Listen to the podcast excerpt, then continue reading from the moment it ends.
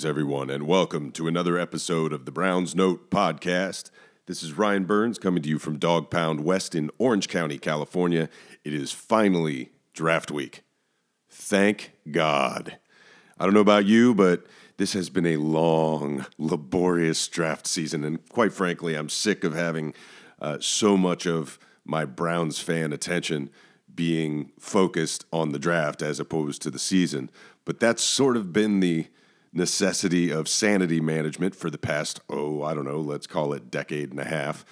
Uh, but certainly in the past few years, when the Browns have made more first round selections, I am sure, than any other franchise in the NFL, and so few of them have worked out. Well, here we are again. Got a whole slew of picks. What a surprise, a new GM going to be deploying them and we'll see how it all shakes out. It sure sounds as we travel into these final 48 hours, or I guess it's more like 36 now, uh, that Sam Darnold, it seems likely to me that Sam Darnold's the pick. Las Vegas certainly thinks Sam Darnold is the pick.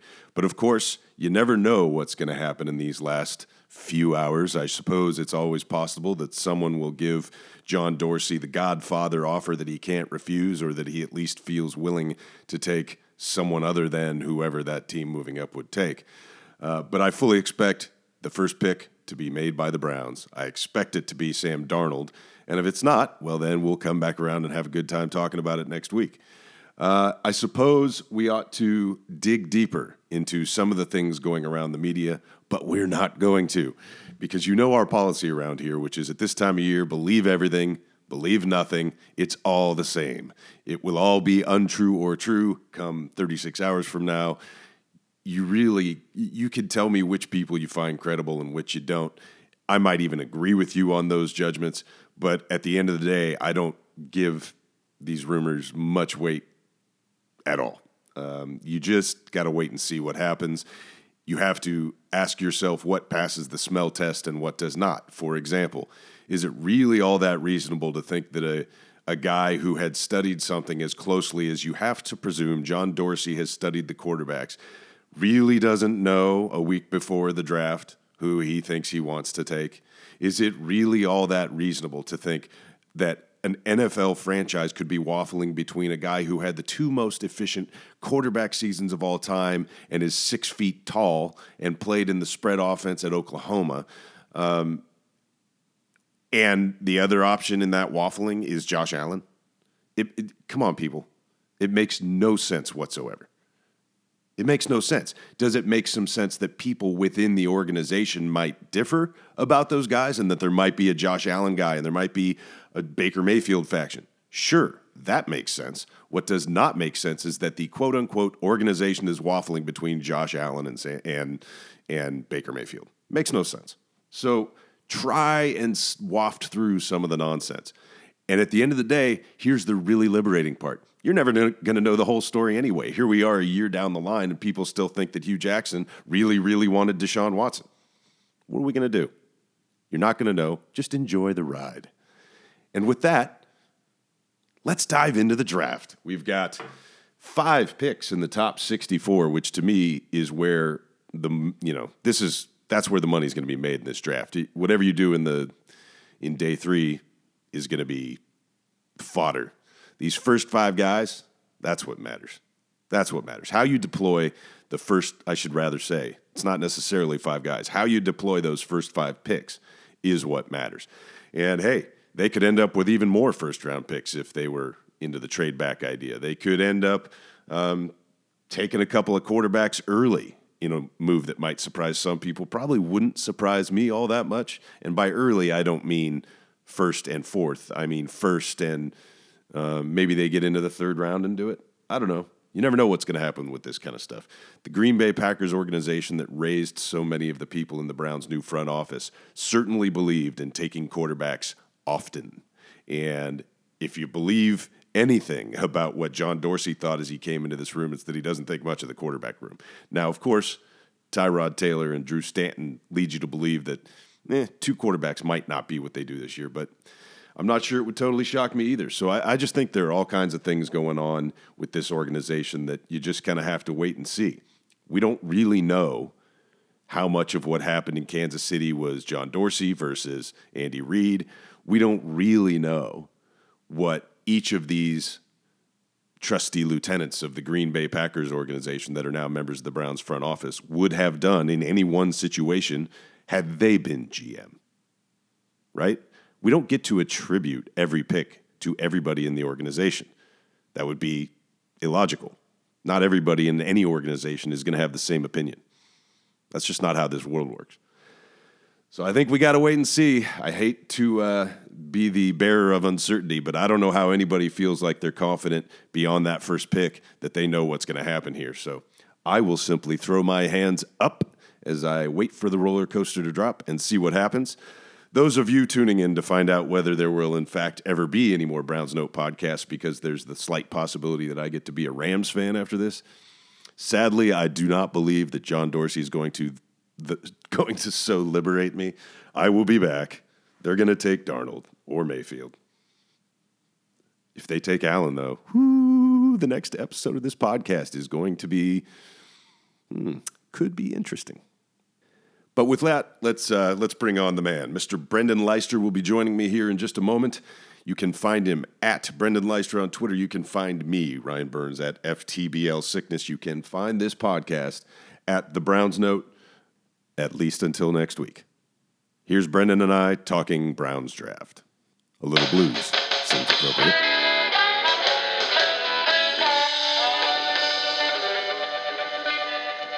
All right, and I'm glad to be joined now by my good friend, Mr. Brendan Leister, out there in the heart of Ohio. You can find him on Twitter at Brendan Leister. My man, we are but 48, not even now. It is, what, 36 ish hours away from the draft, and uh, all kinds of rumors circling the drain, all kinds of rumors popping up out of nowhere. And of course, as you know, I remain steadfastly you know, keep calm and observe as they take Sam Darnold. Uh, have you managed to quell your panic, my friend? I have a little bit now that the people with sources seemingly th- seem to think that it's Sam Darnold. Finally, once and for all, no more. I'm Josh offended Allen, that Baker you Mayfield. appear to doubt my sources. Uh, yeah, I apologize, man, but seem I've never heard of your sources in the past, so I wasn't sure this time. Well, that is why you should take them seriously when I actually raise them. But you know, I, I, think it has become. I mean, to me, it was always sort of the chalk pick that it was going to be Sam Darnold at one, and obviously, you got to be open to the possibilities. Um, and they have shown interest in other guys, of course. I personally am not buying a whole lot of this Allen stuff. They can tell me till they're blue in the face that they're considering Josh Allen at one. I'll, let me just say it to you like this I call bullshit. We're never going to know. They're going to insist that it was real. I call bullshit. But beyond that, I think you and I both basically feel like, you know, you, Darnold was your guy. You made the case for it on our podcast. I made the case with Sen Soga about Josh Rosen. You know, Rosen's my one, but that I don't feel all that strongly about it. And that obviously uh, I feel pretty good about the idea of a Darnold future. But having said all that, let's just sort of skip past um, because we've done the quarterbacks at this point. There's no real need to argue over them again, and we kind of see it similarly. So, folks, if you're really married to the Baker Mayfield idea, or you're really married to Josh Allen, God help you, or if you kind of are on the Lamar Jackson train, I get all of it. But we've sort of been around that track more than enough at this juncture. There are more than enough. Uh, podcasts and articles discussing the various merits of the various Q- various QBs, and so there's no real point in going over all of it again. Let's just sum it up thusly. Brendan and I are both perfectly comfortable at worst with Sam Darnold. It seems awfully sure that it's going to be Sam Darnold. And if it's not Sam Darnold, well, we'll have a hell of a reaction podcast next week. Um, but let's talk about some of the other storylines, right? Because, look, the Browns are loaded with ammunition in this draft. They've got all these picks. Uh, they gave up the third rounder, and we really should, Brendan. Let's we'll, we'll sort of soft into it by talking about what they did in free agency and in the advance of free agency when they traded their only third round pick, number 65, to Buffalo for Tyrod Taylor. We briefly addressed it, but I think this is a good time to sort of, in light of the uh, of the impact it'll have on the team needs and and at least presumably, on what they're going to do in the draft. Makes some sense to go over some of those moves real quickly. Obviously, Tyrod Taylor, the big one there, it allows them some breathing room to a rookie quarterback, whichever one they choose. Um, and if you think like me, you think that's valuable no matter which one you choose. So there's that part of it. Uh, obviously, Chris Hubbard going to play some right tackle, which sounds like it moves Shon Coleman over into the starting left tackle position at least as the first go. Uh, the trade for Randall, getting rid of Kizer and adding Randall, sort of we think solidified the free safety position. Uh, T.J. Carrie, the signing from Oakland, another corner that at least is going to fight for a starting position, and the money sure looks like starter money. So, talk to me about sort of how you view that package of moves now that we've gotten some distance from it, and how it impacts what you think they might do come Thursday. Uh, well, come th- come this weekend, we'll say, because it's obviously a three day event. Yeah, to start off with Tyrod Taylor, I'm just excited to see competent quarterback play with the Browns. Uh, they clearly haven't had that much in recent years, if at all.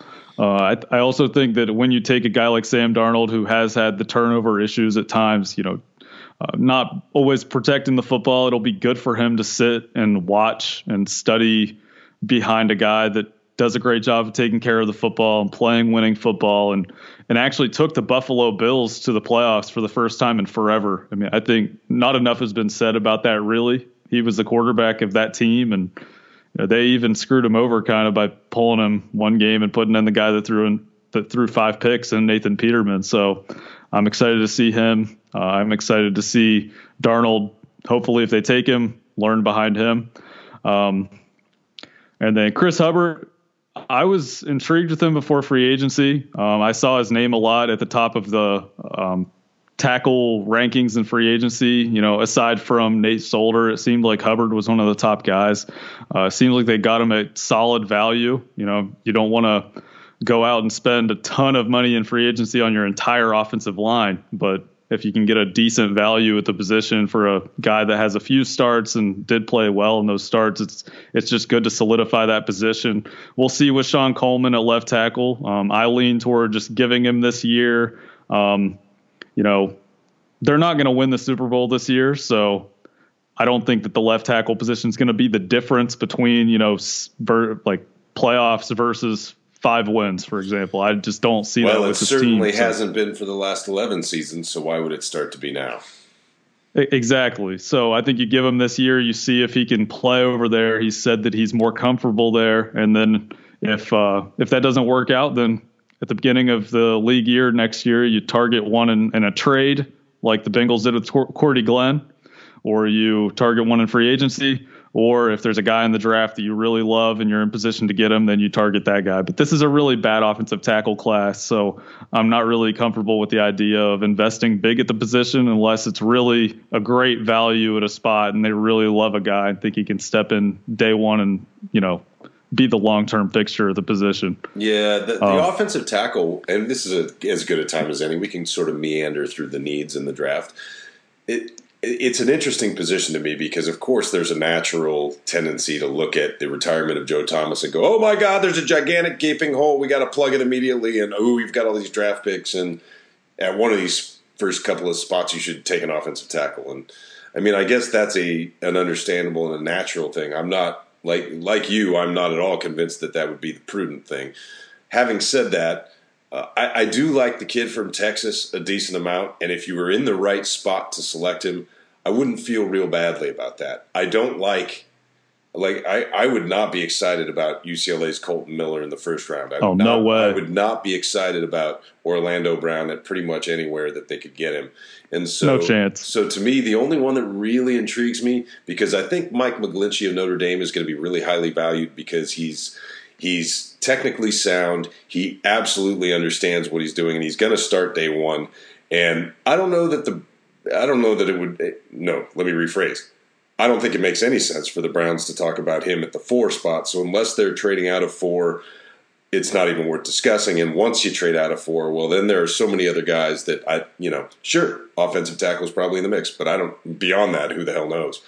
Um, but to me, it's just not the class where where you want to invest in that spot. And I, I think, and, and this is probably the case at several positions, the way I'm looking at how I expect them to approach this draft has been impacted by the players that they added in free agency. Even though I don't think any of these guys are super high grade players, with maybe I mean I suppose some would argue that Landry is. I think he's a I think he's a very solid player, but I'm not yep. over the moon about him, and I'm not expecting him to light the world on fire. But it seems to me like what the Browns have said to us is we are not thrilled with the notion of trying to draft offensive tackles or maybe defensive backs that have to play right away. Because they went out and addressed those positions and they addressed them kind of aggressively.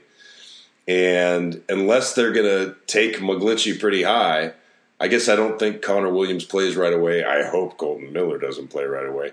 And so I just don't see that as a as a big priority in the draft. In fact, you'd have to say I don't see offensive line as a priority in the draft. Yeah, it really just depends on if they trade down. I think um, you know, we'll get a little further into, you know, the different picks and all that. But you know, if if Bradley Chubb's already off the board, I think if the Giants take him at number two, there's a much higher chance that the Browns would trade out of four. Maybe the Bills move up to that spot, and then at at that value, if you move down to twelve, then then you're talking about more of an area where you take Mike McGlinchey, for example, and then maybe if Connor Williams falls to 33, he could be in the mix. I really hope Kolton Miller is not because I don't think that guy's going to be the long time long term answer. I I just view that as a panic throwaway pick kind of if if they take him. I just I don't see it. I think that if he went to New England with the offensive line coach that they had or that they have in the program they have, I think they would do a much better job of developing him. It's a lot easier to play tackle when the ball's gone in under a second and a half. Oh, exactly. Right. Yeah, and I think Tyrod Taylor will help the offensive line with the way that he does, you know, move around. He does hold the ball, but he moves around. He evades pressure. Um, it's like a give and take with him. But but yeah, and I've also heard people say that with Connor Williams that maybe he projects a little better to guard. So I, I don't have a strong take on his game, honestly, but uh, I've seen that take a few times uh, from some smart people. You asked about uh, Damarious Randall. I'm excited to see him at free safety. I, I think it was definitely worth giving up DeShone Kizer for him. I was never a fan of him. Everybody who follows me knows that.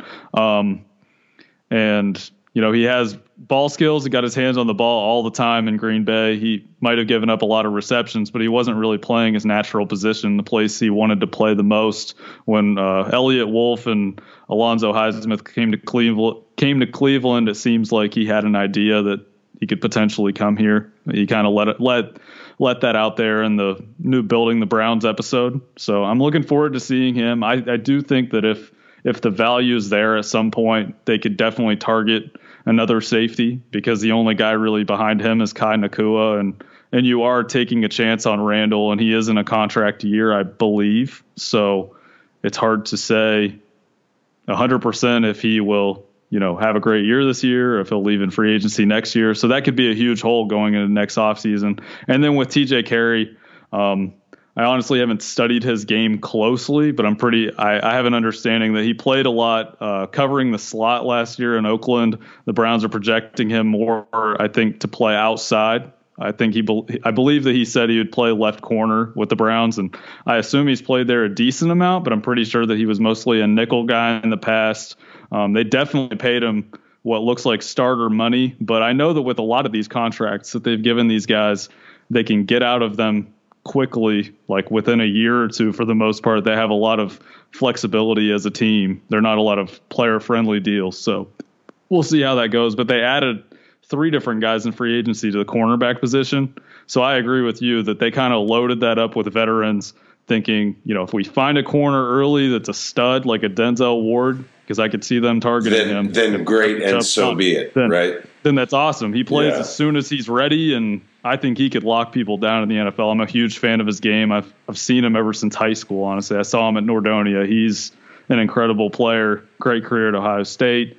Um, but then if you have to draft a guy, maybe in the second round, and that guy is not quite on that level, and he takes a little longer to come along, like corners often do, then you know you still have EJ Gaines, you have TJ Carrie, you have Howard Wilson, who they drafted last year. We don't know a lot about him yet, but still, he looked like a talented guy out of Houston. They have Briean Boddy-Calhoun, and they have Terrence Mitchell. And Jamar Taylor, who we probably assume will most likely be traded between now and the season, but we'll see. He's on the roster still for now. So that's a lot of names. So they have flexibility with that position based on free agency. Yeah, you know, you, when you say that, that's probably the the better takeaway than they have eliminated these positions from contention. The better way to put it, like you just said, is that they have flexibility. They they aren't, you know, there aren't these gaping holes at those positions that have to be band aid fixed. You know, the, they can approach the draft with a pragmatic view of the value and the skill of each player and and move accordingly. And so with with that in mind, I actually look. I don't really have any beef with what Dorsey and company have done to set themselves up for the draft in light of what draft weaponry they were left with. Obviously, pretty fortunate to have all that. But let's let's sort of start clumping some of this stuff together. They've got I, the way I look at it is you've got the picks days one and two, and then you've got the day three whatever fest. Uh, for me, all the day three stuff, you better hit on a couple of those guys here and there, but what you hit on it to me is kind of gravy. You need to be making your money in the first, second, third rounds, especially when you have three second rounders. And I'll just tell you, this brings back horrible, horrible nightmares of 2009 when they were taking the likes of Mohamed Massaquoi and David Veikune and the other wide receiver who I'm Brian Robiskie. Yeah, Brian Brian Robiskie. That was a pretty piss poor third or second round, and if we come out of it with three guys like that this time, I'm going to be pretty disappointed. Um, but I think it, you know I look at that that Jarvis Landry signing, and you've got Josh Gordon and Corey Coleman. And you start to wonder, okay, what what is the wide receiver position like? Because it's been really talked about a lot uh, in Cleveland. And I know they signed Jeff Janis. I don't know how seriously I'm supposed to take him as a wide receiver player. And so I look at it like this. Obviously, they obviously I look at they intend to have they intend for Landry to have a big role, right? Corey Coleman, they appear at best ambivalent about. So it won't surprise me if he either starts week one and puts up a big season, or is no longer on the roster a week from this moment. I think both of those things are plausible. Josh Gordon, sure, love to have him. Glad he's back. Are you counting on him? I sure hope not. That would be imprudent. And beyond that, what are we talking about at that position if you're John Dorsey? Seems pretty clear he doesn't think all that highly of the wide receiver group. Having said that, we've seen in recent years that if you're looking for immediate help from the wide receiver position, the draft most of the time is probably not where you're going to get it. So it makes sense then that they would go out and get a guy like Jarvis Landry, who they can at least count on to catch the football, right? When all else fails, Jarvis Landry is going to catch the ball. So there's that. But if you're looking at that group, and he's going to work. I think. Sure, I think just to sure. add to that, before you get to some more points, it's just I think he's also like a culture yeah, presence yeah. that you, that they want. So you can I, continue. I agree. I just for me, I'm looking at that group thinking I would be pretty surprised if Dorsey felt really good about that group on the whole as we sit here today. Oh no. And, well, well, you can't. Yeah. You can't do that. I mean, but then again, the draft is not the place you're going to get immediate production, most likely. So no. th- there's a give and take there. So as you look at all these picks, I guess I sort of have been assuming all along. Let's just say this: before they traded for Tyrod Taylor and gave up 65, I would have bet my house that one of those first five picks was a wide receiver. Now, I'm a lot less sure about that. And I guess it's probably one of those areas where I suppose a good GM is going to wait and see. But maybe there's a guy in this group that they just got to have and they're targeting. So, look, there is a list of wide receivers that I think are worth their consideration. But I'll be damned if I can tell you sort of how this team is going to view any of them, right? There are all sorts of guys that may or may not be able to play. Guys like DJ. I mean, there are guys that I like, and I'll just sprinkle off a few of them. I really like DJ Moore. I really like Dante Pettis. Um, I like James Washington at Oklahoma State a lot. I know some people think of him as a as kind of a one trick pony. Everything out of the Senior Bowl uh, practice week told me that that he had a little more to him than that. I like uh, St. Brown, the kid out of Notre Dame. I like his brother a little better, but that's a couple years off. Um, Anthony Miller. Anthony Miller is the guy I was going to conclude with because he's my favorite one of the draft. Now, yeah. I look at Anthony Miller and I think he's probably redundant to a guy like Jarvis Landry. Um, but in short, I would want Anthony Miller on my football team, period, end of story. Uh, as you look at this group and you look at these picks, kind of where do you think the sweet spot is? And if you have any, have you gleaned any kind of feeling out of what you've seen of Dorsey's history as far as what kind of what kind of guys he might value? I think he definitely values explosiveness at the position. If you look at some of the guys they've taken, I mean Malcolm uh, or uh, the guy from who's the guy that they took in Kansas City? Um, Are we talking about fourth round pick or Tyreek Hill? The uh, I'm not talking about him. Obviously, that's an explosive athlete, great player. But I'm talking about um, he was like a fourth round pick. The name is escaping me, but he was. Th- was it Malcolm Mitchell? Did he go there? or Did he go to the Patriots? I'm yeah, he getting, was a Patriot. Are you thinking of Albert Wilson? Yeah. I'm not thinking of him. It's a different guy that was in one of those past few drafts, but I just know that that the guy I'm thinking of was a big, fast receiver. And then you look at like Jordy Nelson in Green Bay. Uh, I'm sure that Dorsey was there for Greg Jennings. Um, he was there for Randall Cobb, I believe. And then in recent years, the guys from Green Bay that are with the Browns now, they took Davante Adams as well. So those are all, I mean, kind of a lot of different skill sets there, but really what it comes down to is either a lot of explosiveness or some polished route running. That's that's what I would say for all those guys. They can either run or they can run great routes or they can do both. So I don't think you're going to see a lot of like uh, you know big um, like like a like a Kelvin Benjamin type guy. I don't think you're going to see like a lot of big receivers that have trouble separating or anything like that that are slower. I think you're going to see more explosive guys or guys with great polish as route runners.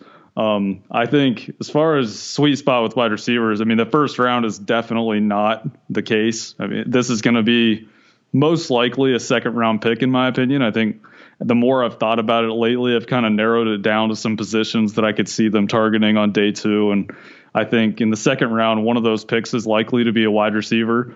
Um, they should be able to come away with one of the best wide receivers in the draft. I mean, it's hard to hard to say who exactly that'll be because the thing with this wide receiver class is there's so many names, and the only thing that really separates the different guys is just skill sets, the fits with the different teams, just what the teams are looking for. All the boards are going to be different.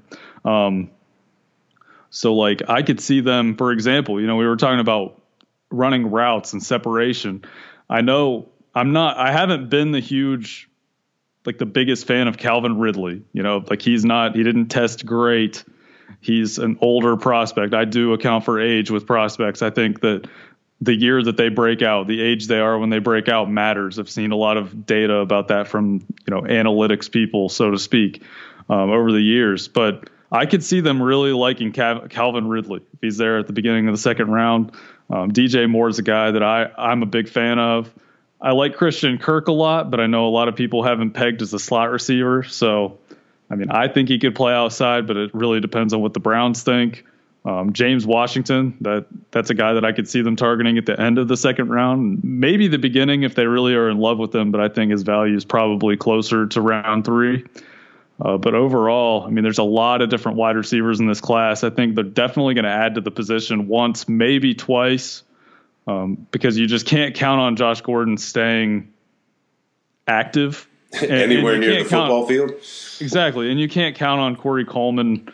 Um, you can't bank on Corey Coleman taking that next step. I mean, we can all be, you know, positive, optimistic that he'll take the next step with better quarterback play without getting a broken hand fluke injury. But until we see that happen, it's hard to say what's going to happen. And also, I mean, this is a little beside the point, kind of, but I mean, he did have that drop. And that's going to impact a dude psychologically when you have that type of a drop that leads to 0 and 16, you know, with all the backlash that he's received. So that's another thing. How is he going to handle that as well? I mean, is he going to be focused when he gets back to the facility? All that. So, boy, I'll tell you, if going 0 and 16 is all on that drop, I got some questions. And no, so, it's, it's, not at all. I'm not saying that. You know that. But all I'm saying is the kid. I mean, a player might put it on himself. That's that's yeah. what I'm saying. I mean, get the yeah. backlash from the fans, from the media.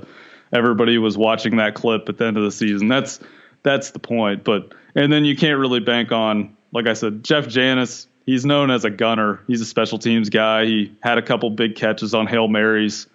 Rashard Higgins had a few okay games last year, but for the most part, he didn't get targets. Um, and then Ricardo Louis. I mean, he's been a feast or famine guy. I think Ricardo Louis is gone, but I could be crazy. I, I, expect I expect Dorsey to overhaul it. I really do. Um, Behind the first like three guys, yeah. Yeah. Let me let me let me ask it to you like this. Let's say they were going to draft a quarterback at I don't know thirty five, and then let's say they were going to draft one in the fourth round. Who's your favorite guy for that 35 slot? Who's your favorite guy for the fourth round? Talking about cornerbacks? No, wide receiver. Oh, wide receivers. Okay. Um, I'd say DJ Moore is definitely my favorite for the 35 spot from everything I've seen to this point. Um, and then for the fourth round, I think I mean, I'm a big fan of Dante Pettis, the way that he runs routes. If Anthony Miller's there, I'd jump all over that. I'm not convinced that that guy is just redundant to Jarvis Landry. I mean, you can. Oh, have, he's not. He can look, and yeah. even if he is, well, give me I think he can play outside from everything I've seen. I mean, the routes he separates everywhere. He goes up over people and catches the ball. It's it's not exactly the same as Jarvis Landry was in college. Like not like it's little no, a little like, more. I like Miller an awful lot, and Miller the, Miller to me is a tone setter, no matter what else he is, and that's why I want him. And and frankly, I think I think both of those guys should be gone. You mentioned Pettis and Miller; they should both be gone before the fourth round. But I I feel you. I'm not sure they will be. They're I don't gonna, think they will be because of this class. The guys, there are a lot of guys upside, at wide so receiver. Yeah, go earlier. Wide receiver and running back have a lot of depth in this class, even if there's not you know, there's no quote unquote Saquon Barkley in the wide receiver class, but but there's a lot of depth in both of those positions, and I do think it's it will be interesting to see how Dorsey addresses those two spots. And you know, it's there have been some conversations I've had this week with a lot of Browns fans who seem to think running back is all buttoned down, which to me is obviously not right. But talk to me about that position from your standpoint, because look, we, have got a Todd Haley offense coming in, and it's at least my sort of vague impression of Todd Haley that he would prefer to have a main running back and then some backups, as opposed to a relatively flexible mix of running backs. Maybe I'm all wet about that, but he seems to have somewhat of a traditional bent in that regard, just based on what he's done in the past. That might be personnel driven, and it might not matter to him at all. It's just what I'm trying to glean. But I don't think anybody could look at Carlos Hyde objection objectively and say, "Oh yeah, he's obviously a perfect, proven, ready to go workhorse back." And I assume most anyone is going to agree that Duke Johnson ought to see the football a good amount. Having said that, I think running back is probably going to be a pretty big priority for a guy who is a quote unquote football guy who drafts people like Kareem Hunt in the third round and who I'm not suggesting he's going to do it super early, but I suspect that the running back John Dorsey eventually, whichever one he and I, I'm saying all this assuming they will take one of one of these picks. Um, I I would bet you that when he takes whichever one he takes, he thinks that guy's got a good chance to be his starting running back. Yeah, I agree with that. I'm I'm actually of the opinion with modern football that I think Duke Johnson should be the lead back. I mean, just with the things that he's shown not only in the pass game, but as a runner as well. He's so underrated, and he hasn't really got the opportunity to get as many carries as he should get. Now, is he dealing with nagging injuries all the time, and that's keeping him from it, and we just don't know about that? That's possible. It might be the case, but if he's perfectly fine, if he's you know he's just getting taken out of the game by the running backs coach because they're rotating him out to give Crow the carries last year, then I think Duke should be getting more carries because he's a really productive runner as well as being a dynamic threat in in the passing game. Um, as far as Carlos Hyde, I just think he's going to be a guy that keeps you on schedule. Um, the way that they paid him, it just makes me wonder with how early they're going to draft the running back. I think the more I've thought about it, like I was saying with receiver, the more I've gotten to the point where unless there's an incredible value at like 64, I'm starting to think more and more that fourth or fifth round is when they're going to take the running back. That's what I think. I think that there's there's going to be value. This running back class is absolutely insane. There's not going to be 10 running backs that go on No, day I. I agree it's with just you. not going to be that way. There's going to be a guy or maybe three guys in round There's going four to be a ton. that you Yeah. feel like probably would go second, third round. Other other drafts. I agree completely. Exactly. Yeah. And uh and here's Like where's here's Royce, my where's Royce Freeman going? Oh, exactly. Where, like where's the most kid drafts, from, that's a where's the second or third round. Miami guy. going? The kid from Miami's awfully good. Walton. yeah, where's Walton, Walton. going? I mean, He's going in the fourth round, most likely. I Yeah, would say these are good You know, and, players. and like the guy from Auburn, and that's the Kerryon guy that I Johnson. actually, yeah, yeah, Kerryon Johnson. I think that's the guy that Dorsey might target. I just have a feeling he. Ta- I saw where he has great like contact balance, and he, you know, he moves the pile. He gets yards after contact. I think that's all stuff that Dorsey really valued. I heard him talk about the Kareem Hunt pick last year. Just call this like a hunch. You know, this is just my gut feeling. I just think that they might target him if he's there, you know, in the fourth round or maybe package a few picks with a player. Maybe they trade Jamar Taylor with a pick and try to move up into the late third round or something, or move up a little in the fourth round. I could just see them possibly targeting him. Um, it's hard to, it's just hard to say where these guys are going to go, but, but I really think that that's going to be where it is. But, but my take on the running back position in recent years is, um, with how easy these players come in the NFL and they transition. You know, if, if guys get opportunities early on, they play right away. They like they play well right away is what I'm getting at. They can thrive early at running back. It's not like quarterback where no rookie quarterback comes in and it, is actually consistently good. They all have flaws. They all make mistakes. But with running back, you can find a guy that comes in and they're Alvin Kamara. They're they're uh Kareem Hunt, you know, they lead the league in rushing or they make a dynamic impact or even Fournette, you know, what he did for the Jags. I mean, those that makes a difference. So my whole point with this is I think you want to get four years out of a running back if you're going to draft one. And, and like you expect him to be the bell cow, like you were saying, if you expect him to be the starter, you don't want him sitting on the bench behind Carlos Hyde and Duke Johnson. And I understand that depth is important. That's a rugged position. Guys get injured, but you still don't want to waste. You don't want to use a second round pick on a guy that's sitting behind those two. And, and, and I don't also, think he would. That's what I'm saying. I th- I think if he's taking a running back on day two, I think that guy would play over Carlos Hyde 100%. You think? I think it's more likely than not. I mean, Carlos Hyde's getting like. Carlos Hyde top never 10 rushed top for a 10 running back contract. Carlos Hyde I'm has not a big never rushed Hyde for a thousand yards in a season. He, Oh, I know. He has a pretty decent. He has a four, a little over four yard per carry average. And what I'm telling you is, yeah, I think if Dorsey takes a guy in the first couple rounds or the first three rounds, I think what he's telling you is he thinks that guy's better than Carlos Hyde. Yeah, I I think that's possible, and it's not the end of the world if the guy sits for a year and then you let go of Hyde. Well, he's never going to sit. That guy's going to play. You can't take running backs and sit them. That this is it's 2018. The, the value yeah. of a running back is in that four year deal. And Oh, it has to. you have to get four full years out of the guy because you don't want to really give him the second contract Ever. if they're a good player. which is which is the argument against taking a guy like Saquon Barkley at the top five. It just makes no Oh. sense because by the time you One get to that many. second contract, it's not worth it. Um, but yeah, I, to me, that's that'll be an interesting spot. The running back. I don't know how much you want to be counting on Carlos Hyde, but maybe I'm crazy. Um, and same thing. At, it's just that they paid him that way. That's that's the point I'm making. they might have had to. It's top ten money. I mean, they might have had to. yeah. Um, And it- the guy I was thinking of earlier, the wide receiver, it wasn't Malcolm Mitchell, double M. It was Chris Conley, double C, uh, from Georgia. That's the third same round thing. pick in 2015. So big, fast wide receiver. I remember a lot of the analytics people liked him. So you know, we'll see what happens with that position. But yeah, big, fast guy. Well, let's switch over to the other side of the ball. I, I suppose tight end we could talk about. I, I don't expect tight end to be a big area of focus. Oh. They, I suppose if the right value is there, they'll jump on one, but I don't expect it to be a focus. So Three solid to good ones. They yeah, don't. yeah. I hope they don't really target that. Flip it over to the other side of the ball. I know you've been really big on the idea of interior disruption.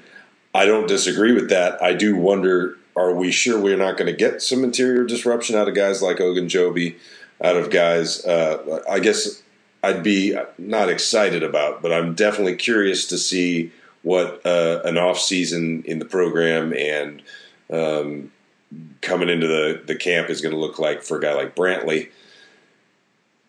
Again, I come back to the same kind of philosophy about it where there's nobody I got to have at these positions in this draft. And so it's going to depend on what's available when I come up to draft. Um, Maurice Hurst seems to be, based on all the most recent buzz, like a guy that probably has a really bad medical and that we shouldn't expect to be part of that early group.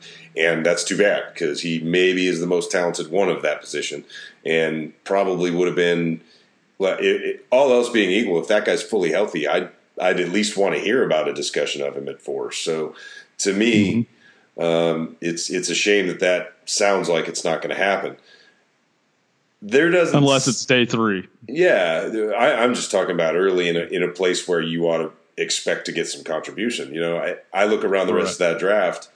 I'm not sure that guy's there for the Browns. Uh, I like Harrison Phillips. Does he really improve the Browns right away? I'm not sure he does in the spot you're going to get him. Um, even though and I really what like we're talking player. about, yeah. we're talking about interior disruption as well, not a you know, yeah, he's more of a guy that's going to come well-rounded, solid player than he is. He's a, a guy that's disruptor. probably coming off the field on pass downs, so that that automatically, yeah. I'm not looking for more Sheltons that just wait around the line of scrimmage. That's my mindset on that position is con- completely shifted recently. I just want, I want guys that stop the run on the way to the quarterback. I remember Mike Pettine used to say that, he used to talk about that with guys, and I know he did take Danny Shelton, so it kind of goes against that for you know what they took, but still, I want guys that penetrate. They get up the field, they make plays in the backfield. I love Ogunjobi at, at one technique. I mean, let's not another. pretend Mike Pettine got any chance to deploy anything the way he wanted to. I mean, oh, I, sure. I, expect that he intended to use Danny Shelton, not unlike we're about to see Danny Shelton get used in New England. And Danny Shelton's going to look like a real good player. I prom. I, I just I guarantee you, a year yeah. from now we're going to be going, oh, Danny Shelton's really good now that he's oh, in no. New England. He's a really good player. He is. It, it's just different types of players and at this point like with modern football i just i value the guys that get up the field that penetrate that you know, two out of three plays are pass plays. I don't like the guys that just sit around the line of scrimmage hand fighting because they're not athletic enough to beat the guy and get up the field and hit the quarterback. Like, I want four guys up front all the time that beat blocks, get in the backfield, create, you know, create negative plays in the run game and hit the quarterback in the pass game. So you're I taking Bradley Chubb at four without thinking about it. Oh, absolutely. I am. If he's there, I'm at that point now. You know, I had considered Harold Landry and the idea of him with Hurst and all that and the trade down. I mean, if Chubb is there. Now, I mind you, we're not saying Chubb is interior disruption. He's more of an end. Well, I think that leads to interior disruption. Myles by, Garrett. By way of Garrett Nogba moving inside. Or him, or Chubb, because a lot of Chubb's production came on inside moves. I mean, he's not a guy that like bends the edge and like he's another big defensive end. These are all 270 pound plus guys. These aren't small like Von Miller 250 guys. You know, these are big They're guys that speed are rushers. Yeah. Exactly. I mean, Garrett can do it the best of, of all of them, but the thing with him is you move him inside. The thing with him is he can do things other people cannot do. he does whatever he wants. Yeah, he collapses the pocket. I mean, the thing with him is you put two guys on him if you put him inside, and then it creates one-on-one matchup matchups everywhere else. So, I uh, yeah, that's well, the reason I take Bradley Chubb. I realize we're bouncing a little and, bit. I and another thing with okay, go ahead. No, go ahead. Well, another thing with Garrett. So three of his seven sacks last year came playing inside. Two of them he lined up at three technique, so that's lined up on the outside shoulder of the guard. Another one he lined up at one technique. So he was lined up over the center. So when you do that, you can run all kinds of stunts with athletes. I mean, you look at Jacksonville's defensive line; they basically have four defensive ends on the field on pass downs. Yeah, but one and of them's two out of Candle. Down. I know.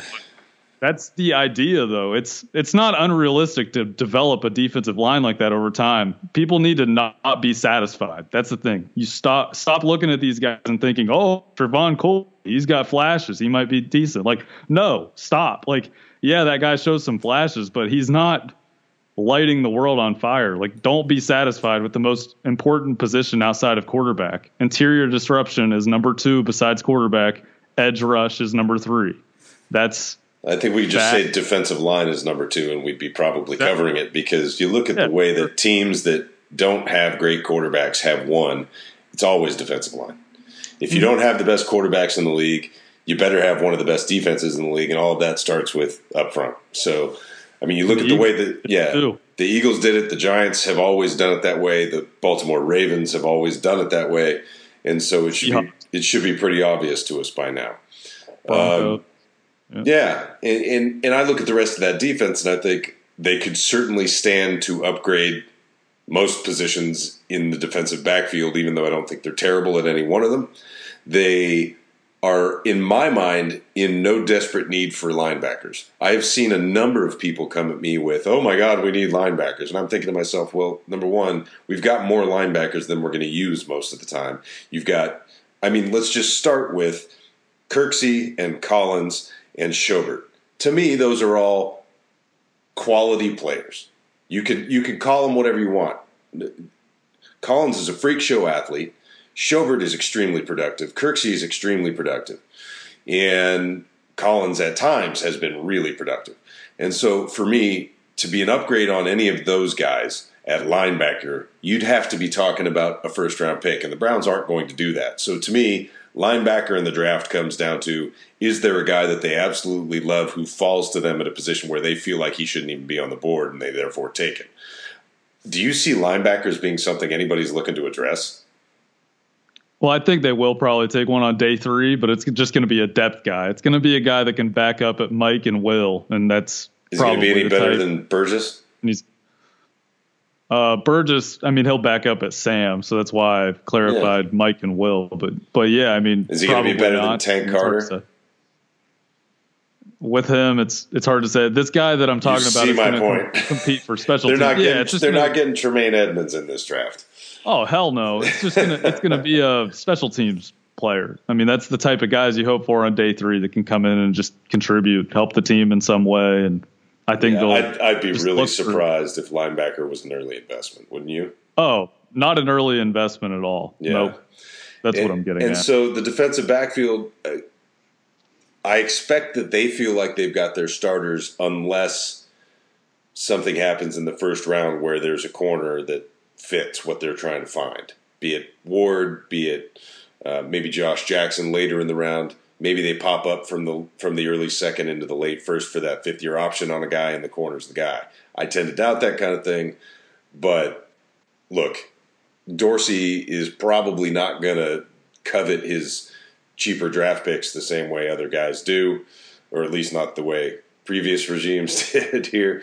Um, and so it wouldn't totally shock me if he he spent a pick or two to move up back into the first round and do what Sashi did last year and get three first round picks. Um, but having said that, I kind of look at this group of players that not the group of players, sorry, the group of available draft picks, and I'm talking about one and four and 33 and 35 and 64. That first five picks to me is the Cleveland Browns draft this year. There's all that stuff that's going to happen on day three. There will be undoubtedly a couple of fun ideas in there, and one or two of those guys are probably going to make some contributions. But to me, the draft is two things it is quarterback. Who's the quarterback of the future? Because if you fuck that all up, the rest of this is moot. It's pointless. Nothing else matters. Everybody's getting fired, and then all the guys are busting because they're playing in five different fucking offenses and defenses. You sound like you've seen, seen something every like year that forever. before. it's almost like we're familiar with that scenario. Oh my god! Yeah. So to me, that's that's story one. Is they're going to pick a quarterback. They're going to take it at one. And all these look for those of you that are out there still wondering, and I, I actually kind of doubt you're listening to this podcast if you think it's possible they're going to take something besides a quarterback at number one. Like if you if you, if you think they're going to take Barkley or you think they're going to skip quarterback for Chubb, I'm not sure you have been paying very close attention because the, I looked at the odds a little bit ago, and Chubb was at plus fifteen hundred yeah, at one. The the only reason Sashi Brown isn't making this pick is because he didn't take Carson Wentz or Deshaun Watson. That's the only reason. Do you agree with that? Yeah, I mean, I think if they had a veteran on the roster last year that could kind of yeah, they go they win four games and we're not here. Yeah, if, yeah. If they had like a veteran, better like, than Osweiler, like better than Josh McCown. Maybe. I mean, he, he didn't really well win, to win a few games in Cleveland. Won a few games with New York, and I don't think that New York played a team, hell of a lot better in New York than he did in Cleveland. It seems that way. I mean, there were some the games in Cleveland. The Browns. Look, I'm talking about four wins. He was good enough for yeah. four wins, and sure. and and so uh, look, they wanted him to be the quarterback coach. Yeah. so back to the point. As you look at those five picks, 1, 4, 33, 35, 64, give me your sort of ideal basket of players. And it could be whatever group of positions you like. It can be whatever. Just give me an ideal. Here's five players that I think realistically could go in those spots. And of course, we're not going to hold you, you know, feet to the fire over whether one of these guys might be available a few picks up or down. Give me your basket of five that you'd love to see them come out with. Yeah, for sure. So, I mean, Darnold at one. I don't need to give any more than that. Bradley Chubb at four. I've already given my take on that as well.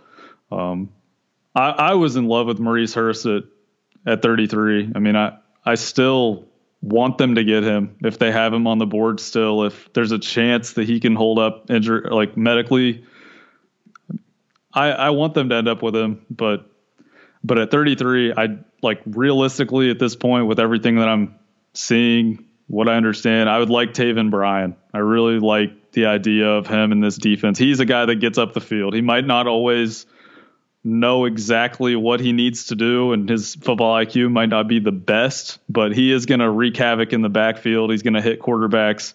He will push the pocket, beat blocks.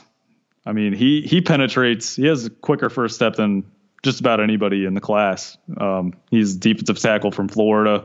I'd love to see him play three technique next to Ogunjobi. Um, you you could kind of play Ogunjobi on some pass downs, and then Taven Bryan could play some pass downs as well. You're that's the thing is on these pass downs, some guys are going to have to come off the field sometimes. It's you're rotating guys on the defensive line, so you, that's why you need depth.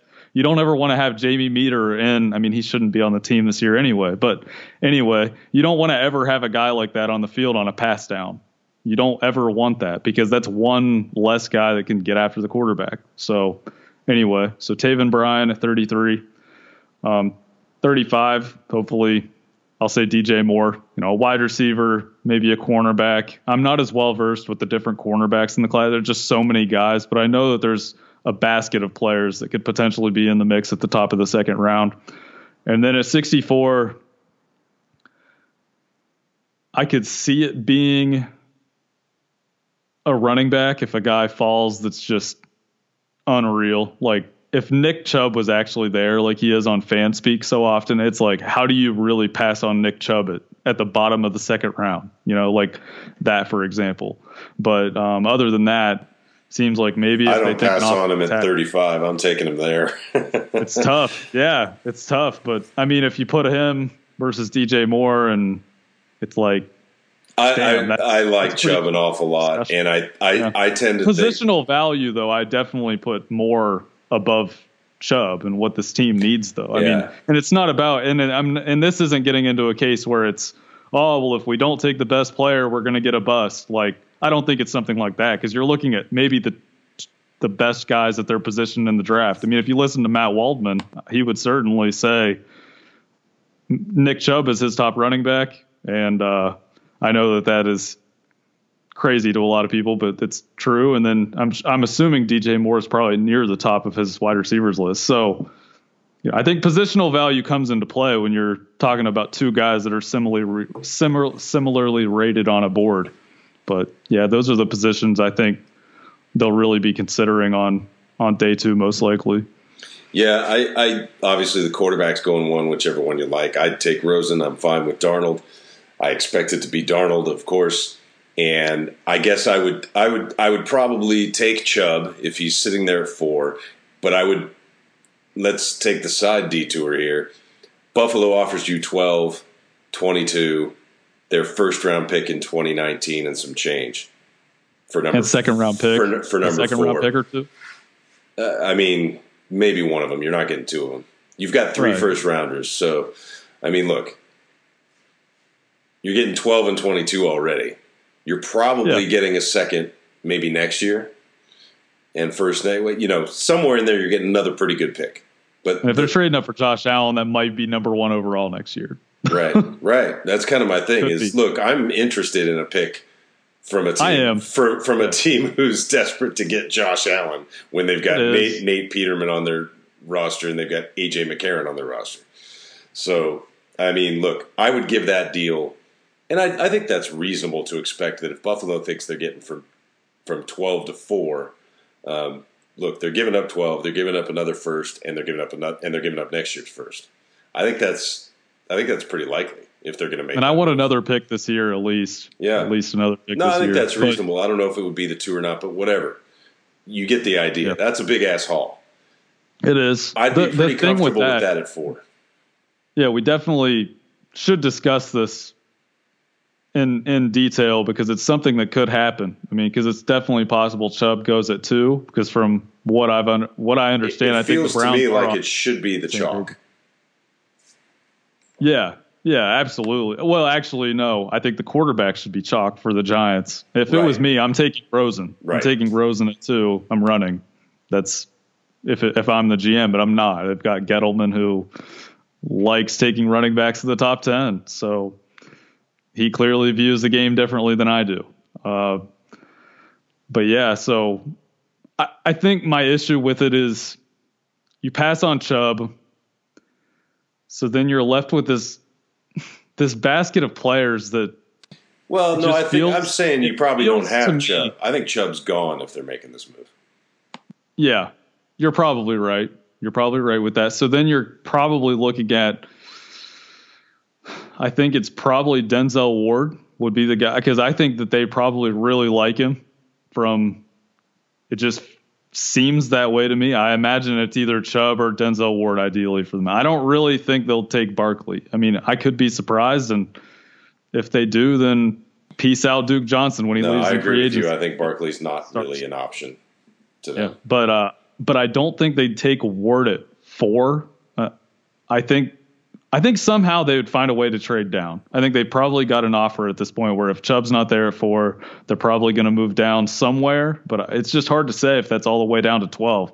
The thing with 12 is I just have so much concern with who's like who's going to be there at the positions that are going to impact. If Josh Allen and Saquon Barkley are going in the top 10, and you know Quenton Nelson is going in the top 10, now you're talking about nine picks.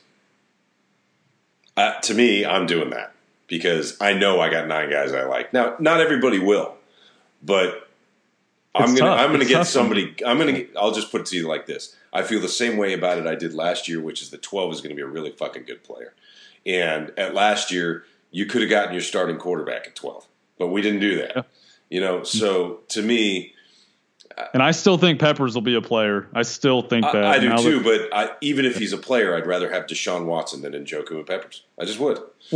For sure, yeah. And so to me, that 12, there's going to be a really good player there, whether it's Landry, whether it's whether it's Ward, whether God forbid I'm forced to take a quote unquote luxury pick like Minkah Fitzpatrick at 12. Well, that's not a luxury pick. I mean, you, you see what I'm getting at? There are good players there. Are good players yeah, there. I don't care if.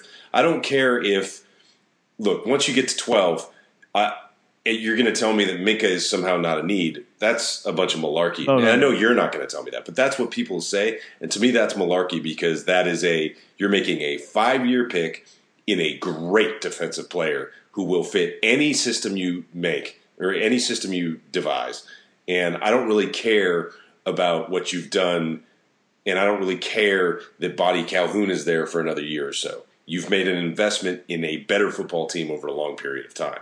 And so, hmm. to me, if I can get two or three guys I feel that way about, that's more valuable to me than it is taking Bradley Chubb. Because I bet you I can get 85% of Bradley Chubb out of Harold Landry in the passing downs, and I'll figure out. Well, and honestly, the, the thing with him, I'm just so intrigued by Harold Landry. Honestly, I mean that is the guy. I, I think anybody that comes off the him. edge bends the edge, and you move Garrett Ogbah inside like they did sometimes.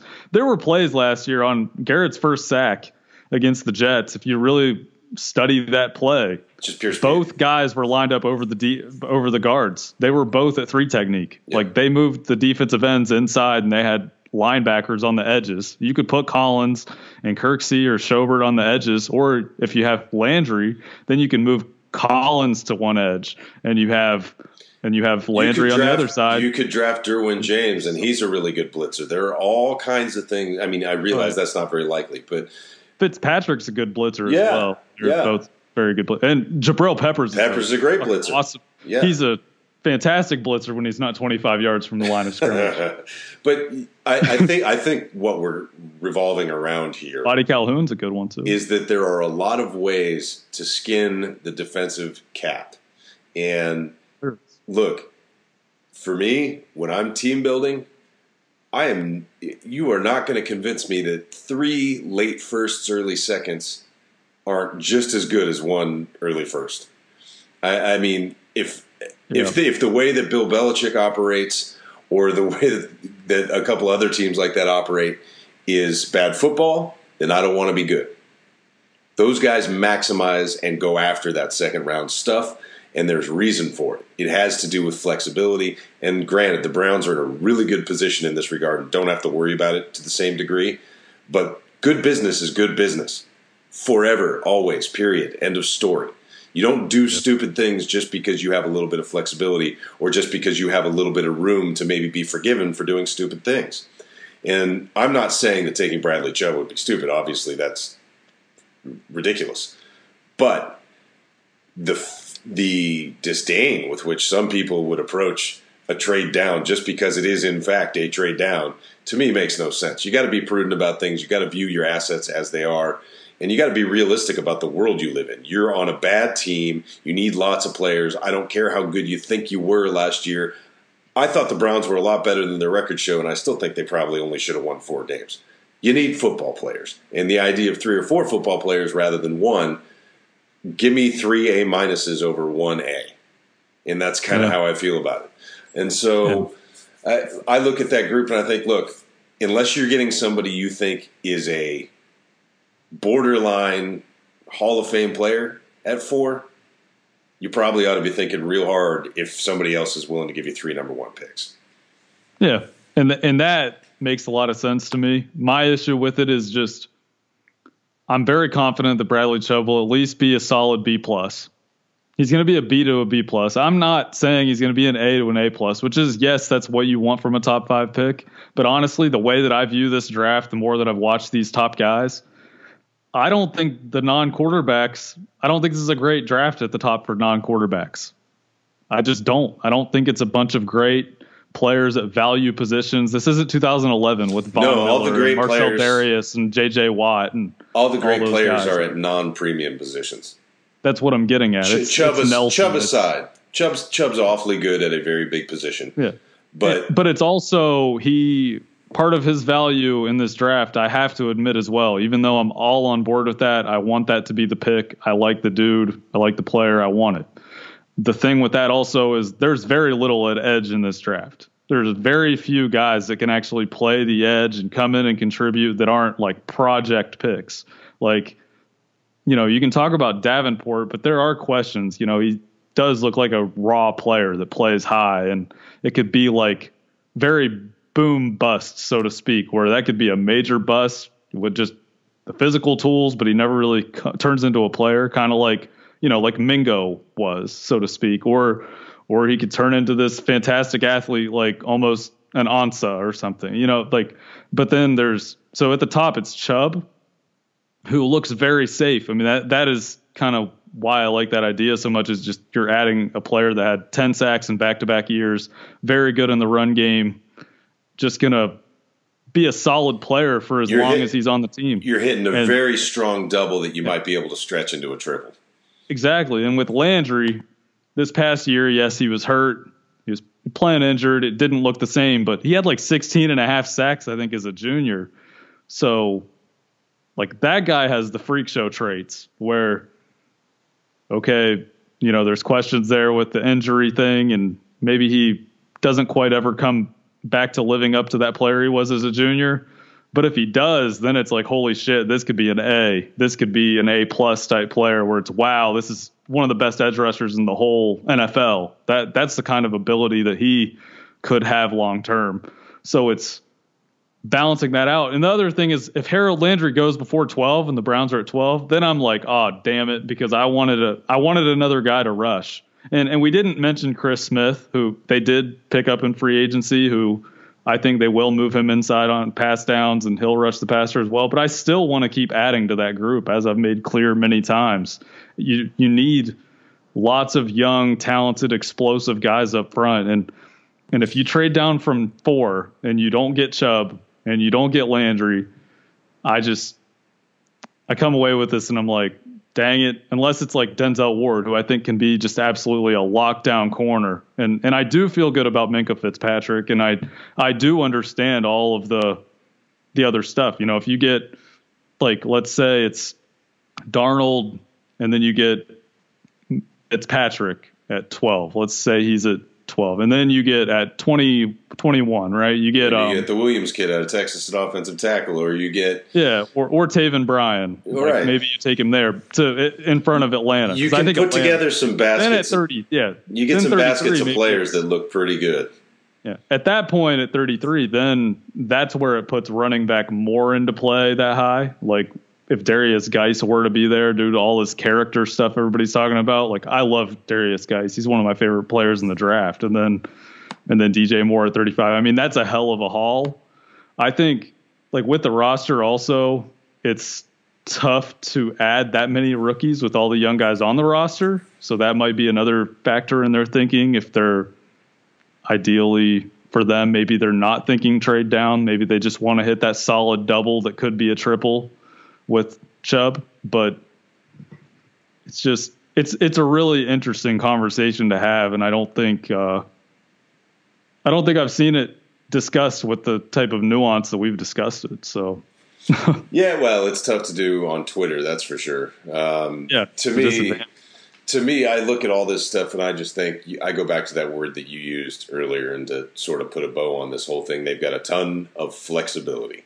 They can they can sit and take five really good players without doing anything, or they can move around probably with general ease and target guys that they specifically desire. And frankly, I think either plan has merit, um, just so long as what you're doing at the end of it is picking good players. So we shall hope for that. As long um, as you um, hit on the quarterback. I think it does come down to that. Let's be real about it. I mean, I've already threatened to give up my fanhood on the basis of that decision. So, you know, I, I look at that and I just think you, you do something like take Josh Allen in that position, and you're proving that you are. Let's let's just cut through all the bullshit on this. None of this is personal with regard to Josh Allen. I have, he seems like a perfectly nice guy. Seems like a kid who's going to work hard at it. I wish him well, and I will root for him in the league. But if your choice is to draft him at number one over some of these other guys, there is no way around the following conclusion to me. That's just shit process. And you've decided deal. you've decided that you have the magic elixir and you can spot something special that nobody else can and you're so good at this that you're going to pull the diamond out of the rough who has never and I stress the word never put together a productive meaningful season as a quarterback at any fucking level. That's why it's not going to happen, folks. It's going to be Sam Darnold at one. And Sam Darnold, for the record, was 20 and 4 as a starting quarterback. He was 20 and 4 for a program that, and a bunch of those wins came in that 2016 season that he did not start as the starter. You, I know a lot of people are excited about other guys. Baker Mayfield earned it and all that. Sam Darnold did not come in to be the starting quarterback. He took over a job from the guy that was the number one quarterback recruit in the entire country. Sam Darnold was not supposed to be here. He earned that shit. So we, you know, I, I'm I'm getting on the. I, I'm not here to talk anybody into Sam Darnold because look, eventually he'll either talk you into it himself or he'll fail. But if what you're looking at is, you know, a quarterback that you think has enormous questions, I just got to ask you, how did he walk in and take that job? How did he walk into a team that was 0 and 3 and take him to a Rose Bowl and win it? One and two. One and two, my bad. They lost two of the first three. Right. Mm-hmm. Um, they got killed against Alabama. It was like got 60 absolutely points. slaughtered by Alabama. And with with Max Brown at quarterback, if I'm remembering correctly. Yep. That's correct. And, yeah. And and so I, I look at what Sam Darnold did and I think I'm not sure we're giving enough credit to what an impact he had on that team. Um, oh yeah. And and so look, I come back to it, and, and, like you said, you better hit on the quarterback. To me, I understand where Darnold is the chalk pick. I could probably 500 days now, almost. Yeah, almost 500 days into the Rose Bowl. I mean, that's it's a long ass time. Yeah, they penciled him in. Yep. You know, so I I think all the other stuff is going to sort of fall by the wayside if that pick works. Um, but going back to it, yeah, to me, you got to get the quarterback pick right because if you take the wrong guy for the wrong reasons, and there are no right reasons to take Josh Allen number one. So hitting the quarterback, it's it's the same thing to me as the argument that oh you don't get any credit for taking Myles Garrett. Uh, yeah, you do. Yeah, you do.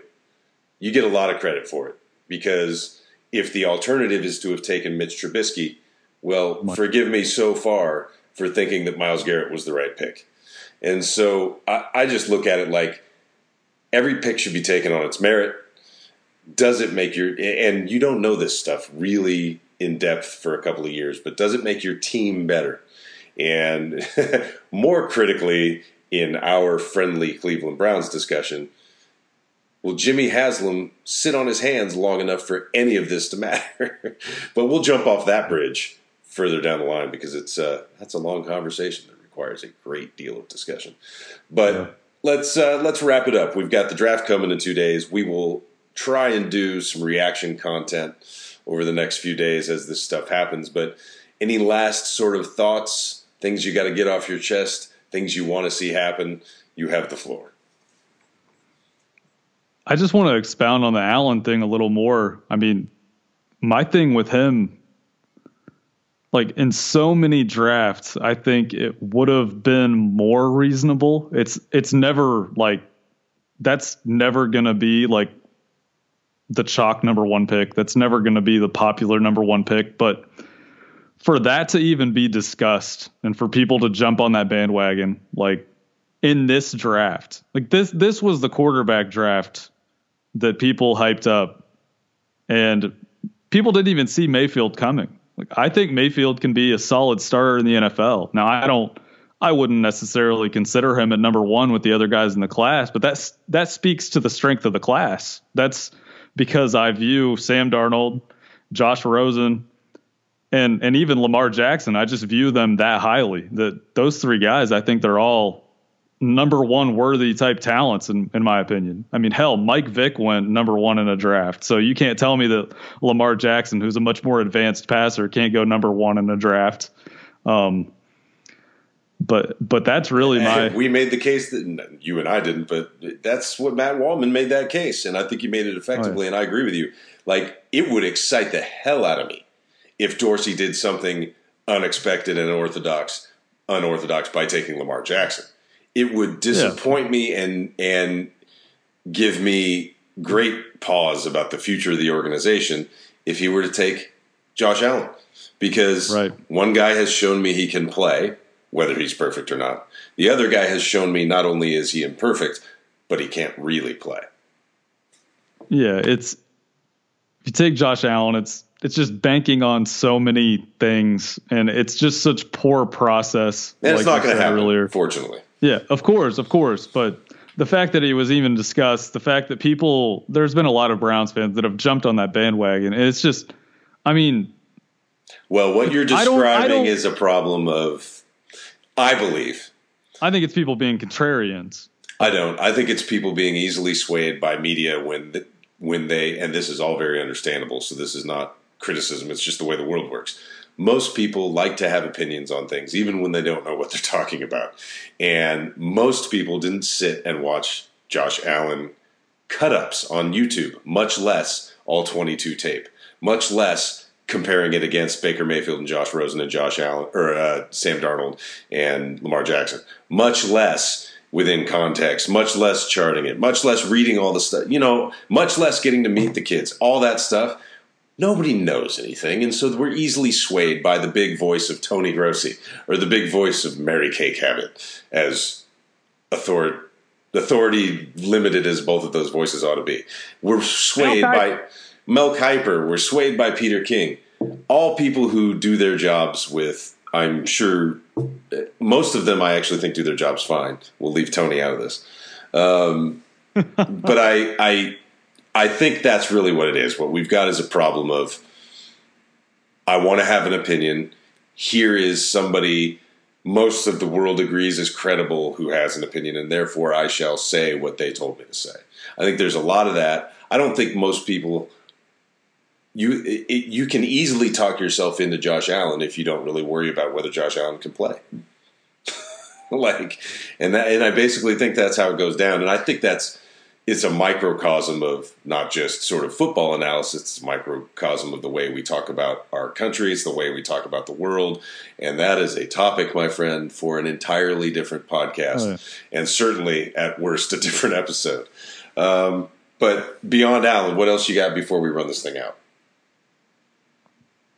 Yeah, the the other thing is I just I like the idea of um, this this quarterback room with with Sam Darnold in it. I just I like the idea of him watching Tyrod Taylor play, watching him with his conservative style. I know I touched on that a little bit earlier, but I think also just having Drew Stanton in there, who's he's been around the NFL for a long time, and he's also really close with with the Palmers and Carson Carson Palmer. Obviously, they played together in Arizona, and now Jordan has known Sam for a long time. He's trained him. Uh, there's just a lot of connections there. Um, Ken Zampese, the the uh, quarterback coach, he coached both guys in Cincinnati. Hue Jackson traded all that shit for Carson Palmer in Oakland. I mean, there's so many connections here. Um, and, and, even Sam Darnold even followed Drew Stanton on Instagram last week. So the signs have kind of been there, but I'm just really I like the way the Browns front office has put this together. It's not a situation where you've got Cody Kessler and Kevin Hogan and, and DeShone Kizer and Brock Osweiler, and you're just kind of praying that Cody Kessler showed the same thing he did last year, and, and, you have no veteran presence, and then and no, then the coach so just far. throws Kizer out there because of the preseason, a couple long yeah. throws or whatever. Like like th- this isn't that. I mean, this is definitely much better process, and and I think that that is what got Sashi Brown fired. It's it's not just passing on Watson and Wentz. It's the quarterback room last year. I mean, you know, that I, is, you know, I agree with that 100. That's a major problem. Yep, it's a major problem. I mean, you, I and I learned learned from it as well. I mean, that's the whole thing with this is, I mean, you have to have veterans in these quarterback rooms if you're going to have a young quarterback. You just have to, and the Browns are going to have two of them, which I think is, I think that's freaking awesome. That that Darnold, I mean, he's 20 years old. He's going to come in the league he's going to learn from two vets that have been around. They both have winning records in the league too, which I couldn't believe it. Drew Stanton, he's won more games than he's lost, but I mean, he gets to come in and Jordan Palmer even said at one point that uh, Zampese taught him more about football than any other coach he's ever had. So that, I mean, he seems to be a teacher. I mean, who who knows how long this coaching staff is there? That's that's the thing. We'll we'll see how they do this year, but I'm just I'm excited about the quarterback room with a young guy that seems really, really hungry. Seems like a guy that grinds. Like Ryan said, he's he's worked his ass off. I couldn't believe. I want to throw this in here too. Just I know I'll wrap it up in a minute, but I couldn't believe this on the Move the Sticks podcast. They won two games the year that he broke his foot. That program's really good. They won two games. He so he started the first two games of the season. They, they won, won both those, games. Yeah he broke his foot in the third game of the season. They never scored more than 17 points the rest of the season. Yeah, they and they were- lost the rest of their games. I looked it up. They were two and eight that year. Yeah, It I thought it was. I thought it was two and eight after that, but you're right. They were zero and eight once he went down. Yeah, because they played 10 games in a Yeah. high school season. And then the next year, he was the starter finally for a full season because as a sophomore, he was a wide receiver and linebacker. So his senior year, he starts and they go 12 and 2. So that's a playoff season. And ever since then, the program's been strong. But I just couldn't believe that when I heard that. I mean, people Well, talk about wins. high school. Yeah, they're talking about winners, you know, like winner and Dorsey said that. People are like, oh, Josh Allen's won this compared to the old Wyoming guy or whatever. Like, I mean, you can say what you want about quarterback wins. And yes, any good quarterback should win a lot of games. But that's pretty crazy for the guy to go down, this team to win only two games. I, I just, that really stood out to me. And also, not to mention like what we said with USC's program. I mean, USC is a stories program, but they haven't been what they've been with him. We They- already they we already did the episode that was the case for Sam Darnold, and they're oh, going Oh, to take him. it's all You're good. right. It's all You're good. right. He's going to be a Cleveland Brown in two days, and you will be excited about it. I'm excited, but I just wanted good. to throw those.